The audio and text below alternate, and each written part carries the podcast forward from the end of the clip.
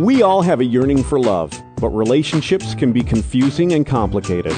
Dr. Tammy Balashevsky says it all starts from within. It starts with a journey to center. Here's your host for Journey to Center on Empower Radio, Dr. Tammy Balashevsky. Hello, my beautiful friends and lovely listeners. So, if you hang out with me at all, you may often hear me quote the wise and wonderful Buddha.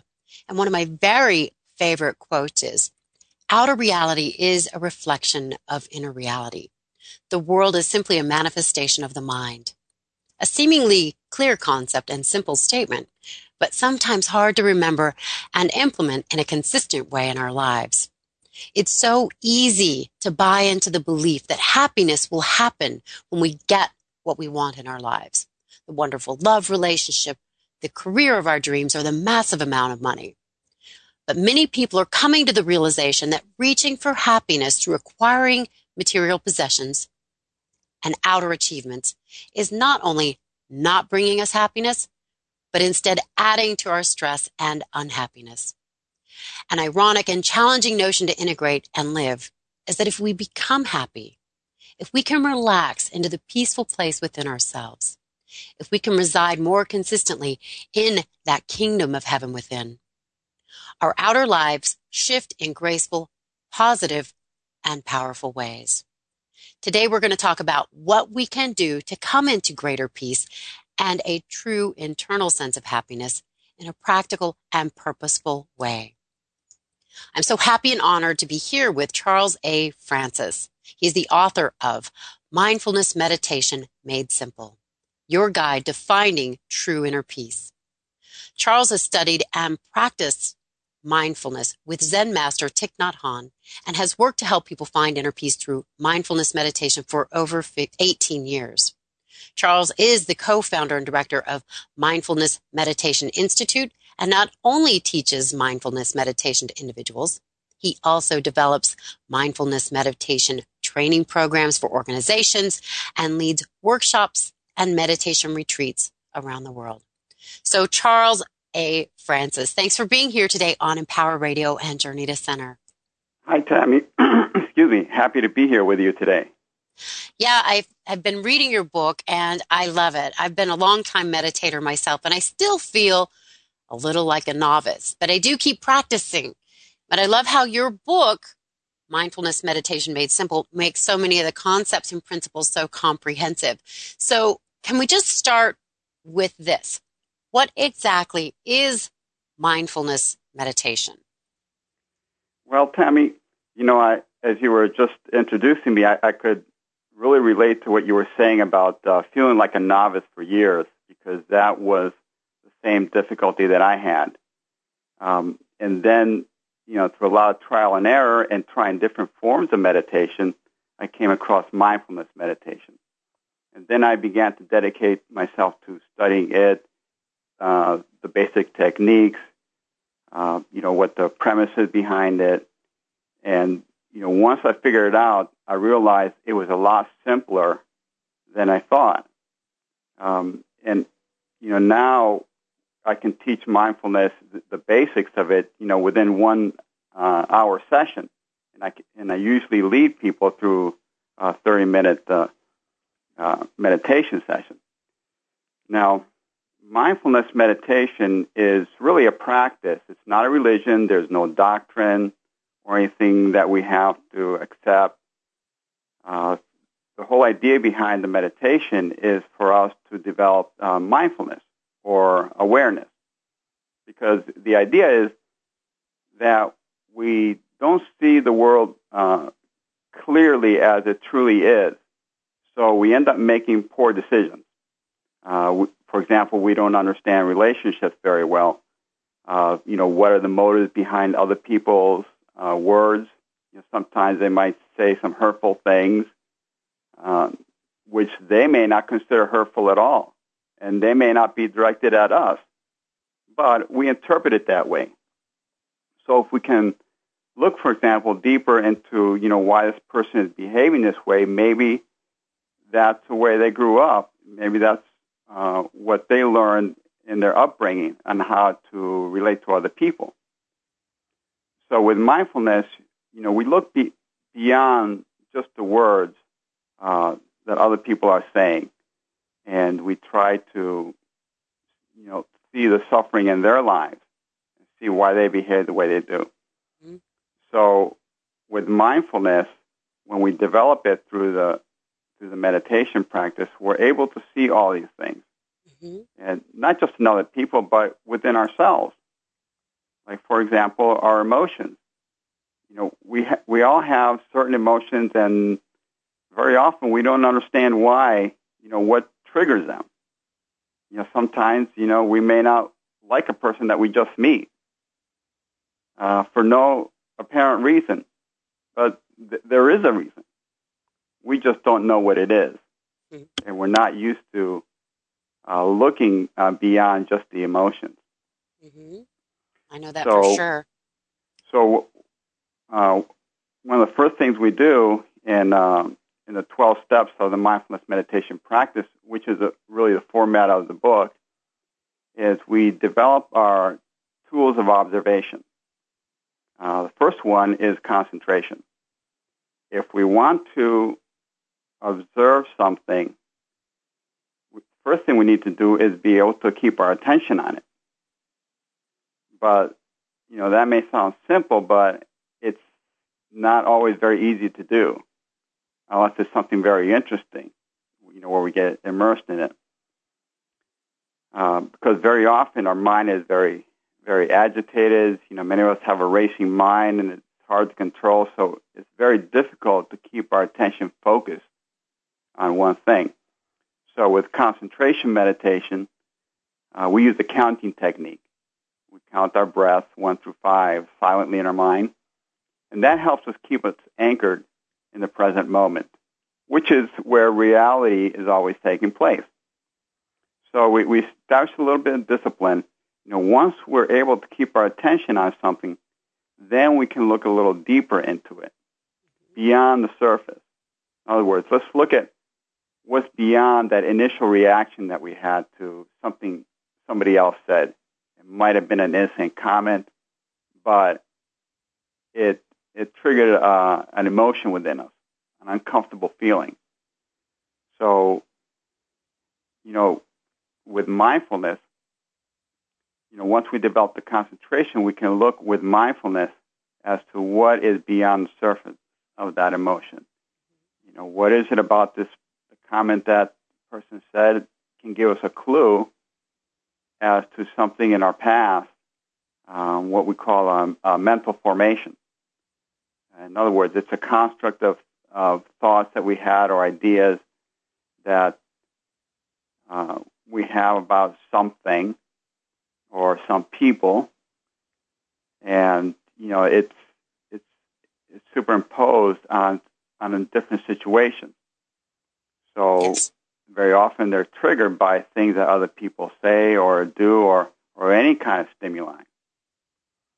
So the whole idea is that with mindfulness, as we develop it through the mindfulness meditation practice, we're able to see much deeper into our reality and therefore make better decisions in, in all our affairs, especially relationships. Yes, I think we see with more clarity and compassion. Absolutely. Yeah. Yeah, because uh, you know we we never stop to consider that other people are suffering, and, and that could be why they're they're so abrasive sometimes. Yes. Um, yeah, I also call that being able to see from higher altitude. It's like if if somebody provokes our wound and we can see that it's not personal, if we can have compassion for ourselves and compassion for them, we see things with much greater clarity and from higher altitude. And life sure is a lot more peaceful when we can do that. Oh, absolutely. And a lot of our uh, spiritual transformation takes place not only by seeing with greater, greater clarity, but we have this one exercise called writing meditation. Hmm. And what it basically is, it's it's a little different than journaling or other forms of writing meditation that you hear about, where you you basically write, you know, what's on your mind. well, with our writing meditation, what we do is we take the loving kindness uh, meditation, which you may be familiar with, and instead of uh, ru- instead of listening to it or reciting the words, uh, the affirmations, we write them out by hand for about you know five or ten minutes a day. That's all it takes. And you don't need any quiet time either to do it. So what that does, it literally uh, restructures our brain to assimilate these these principles that we want to uh, behave according to. For example, may I be kind and compassionate? May I be understanding and happy? So all these things that the way we want to live our lives, uh, they become ingrained in our brain. So what what's happening is we're bypassing, for the most part, our conscious mind and imprinting it in our subconscious. And what ends up happening is we we start behaving this way without any conscious effort. Now, how great is that? You know, to change your own behavior with, without having to, you know, constantly think about acting differently. So, yeah, absolutely. I talk about the importance of the subconscious mind all the time. And I do think meditation and what you're speaking of really does program our subconscious mind. So it's like riding a bike or driving your car. You don't necessarily have to think about it once that happens. It becomes natural. Right. And uh, life does become more graceful and more easy when we can um, take those concepts and imprint them, get our subconscious mind to accept them. So I can certainly see why and how that could be so beneficial. And, and I was curious about the writing meditation. So I'm glad you're sharing that. It's well, definitely the, something I want to implement myself. Right. And, well, the way it, it transforms our relationships is because when we start behaving according to these wholesome principles, our our view and attitudes towards other people change, uh, especially the, the ones who harmed us, because mm-hmm. that's where a lot of our pain and suffering comes from, is from unresolved issues from our past. So sure. if we change our overall attitude about people and everybody, even those who had harmed us, we're going to start behaving differently in our in our current relationships and and be able to heal from the past wounds. I love that so much, Charles. I say that it's like when we take our hurts from past relationships or past experience, it's like bringing toxic a toxic bag of garbage into our present situation and that that's never going to go well. And you do say that mindfulness meditation can help us overcome emotional wounds from the past. And once they've healed, they will never again cause us pain and suffering. And oh, how, absolutely. I mean, I take a deep breath just reading that. I mean, yeah, I want that. That sounds awesome. Yeah, well, we don't realize how much our, our unresolved issues hold us back and mm-hmm. that, that's why you know we we address it in the book, uh, overcoming the, the wounds from our past, because a lot of the reasons why we have difficulty uh, growing is because we have these obstacles, um, these unresolved issues that we we hesitate to confront because they're you know they can be painful. Um, you know, but the good thing about uh, with the mindfulness meditation practice is before we get to that point, we're developing our inner strength. Mm-hmm. So by the time these these issues start to surface, and, and they'll they'll surface naturally, we'll be much stronger, and they won't have such an emotional impact as they did before. Mm-hmm. Because that's one thing that the uh, mindfulness meditation practice does is it calms our emotions. It makes us stronger. It makes us, as Thich Nhat Hanh calls calls us, solid as, as a mountain. You know, so we we become much more stable. Mm-hmm. So then we start to see um, all these uh, issues from our past that usually caused us anxiety and pain you know, when we thought about them.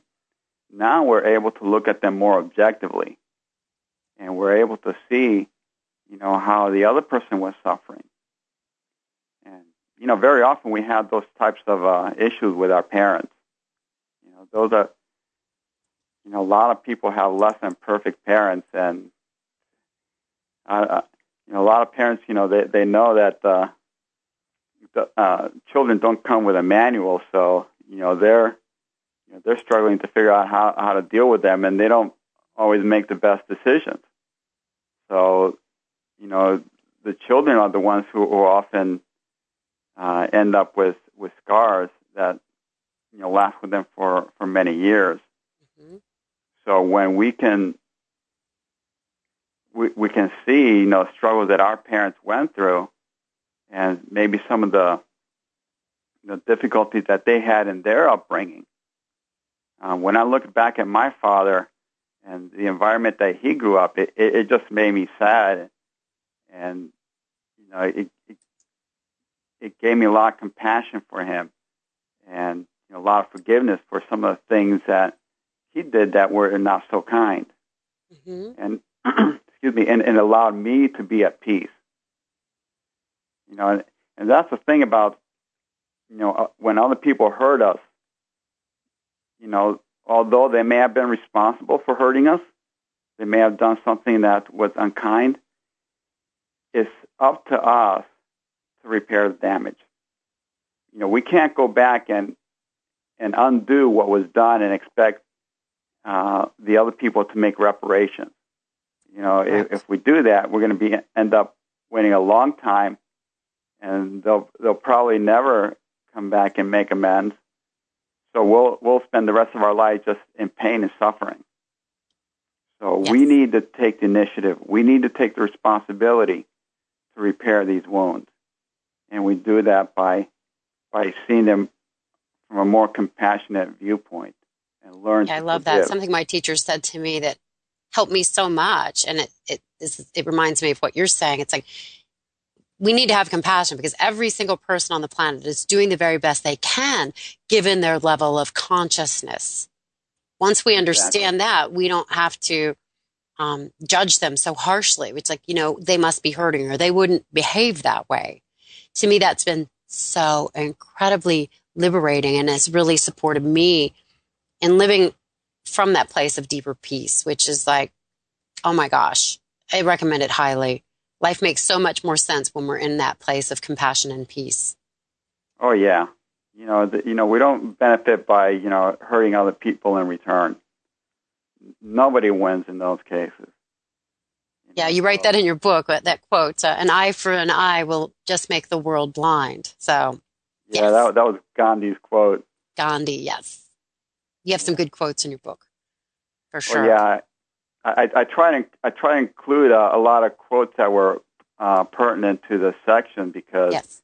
that would uh, first of all make the point, but also inspire people to keep moving forward. And you know Do that, you that's a good quote. Thing. Yeah, and you have tons of them.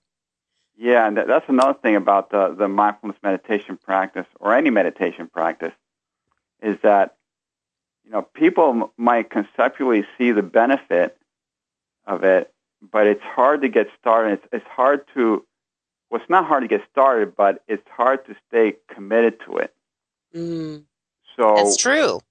You know, one of the first things that that's about the very first thing I address is for people to uh, set some goals, set some meditation goals, because as you probably know, uh, most successful people, when they want to accomplish something, they set goals and they often write them down. Mm-hmm. Greatest predictor for success, writing down your goals. So that's a wonderful suggestion to do that in regards to our meditation practice. Right, because you know that that um, that is actually what they call the commitment and consistency principle. You see, we we generally like to be consistent in our actions and our views. You know, there's, there's a certain uh, psychological quirk that we don't want to appear inconsistent.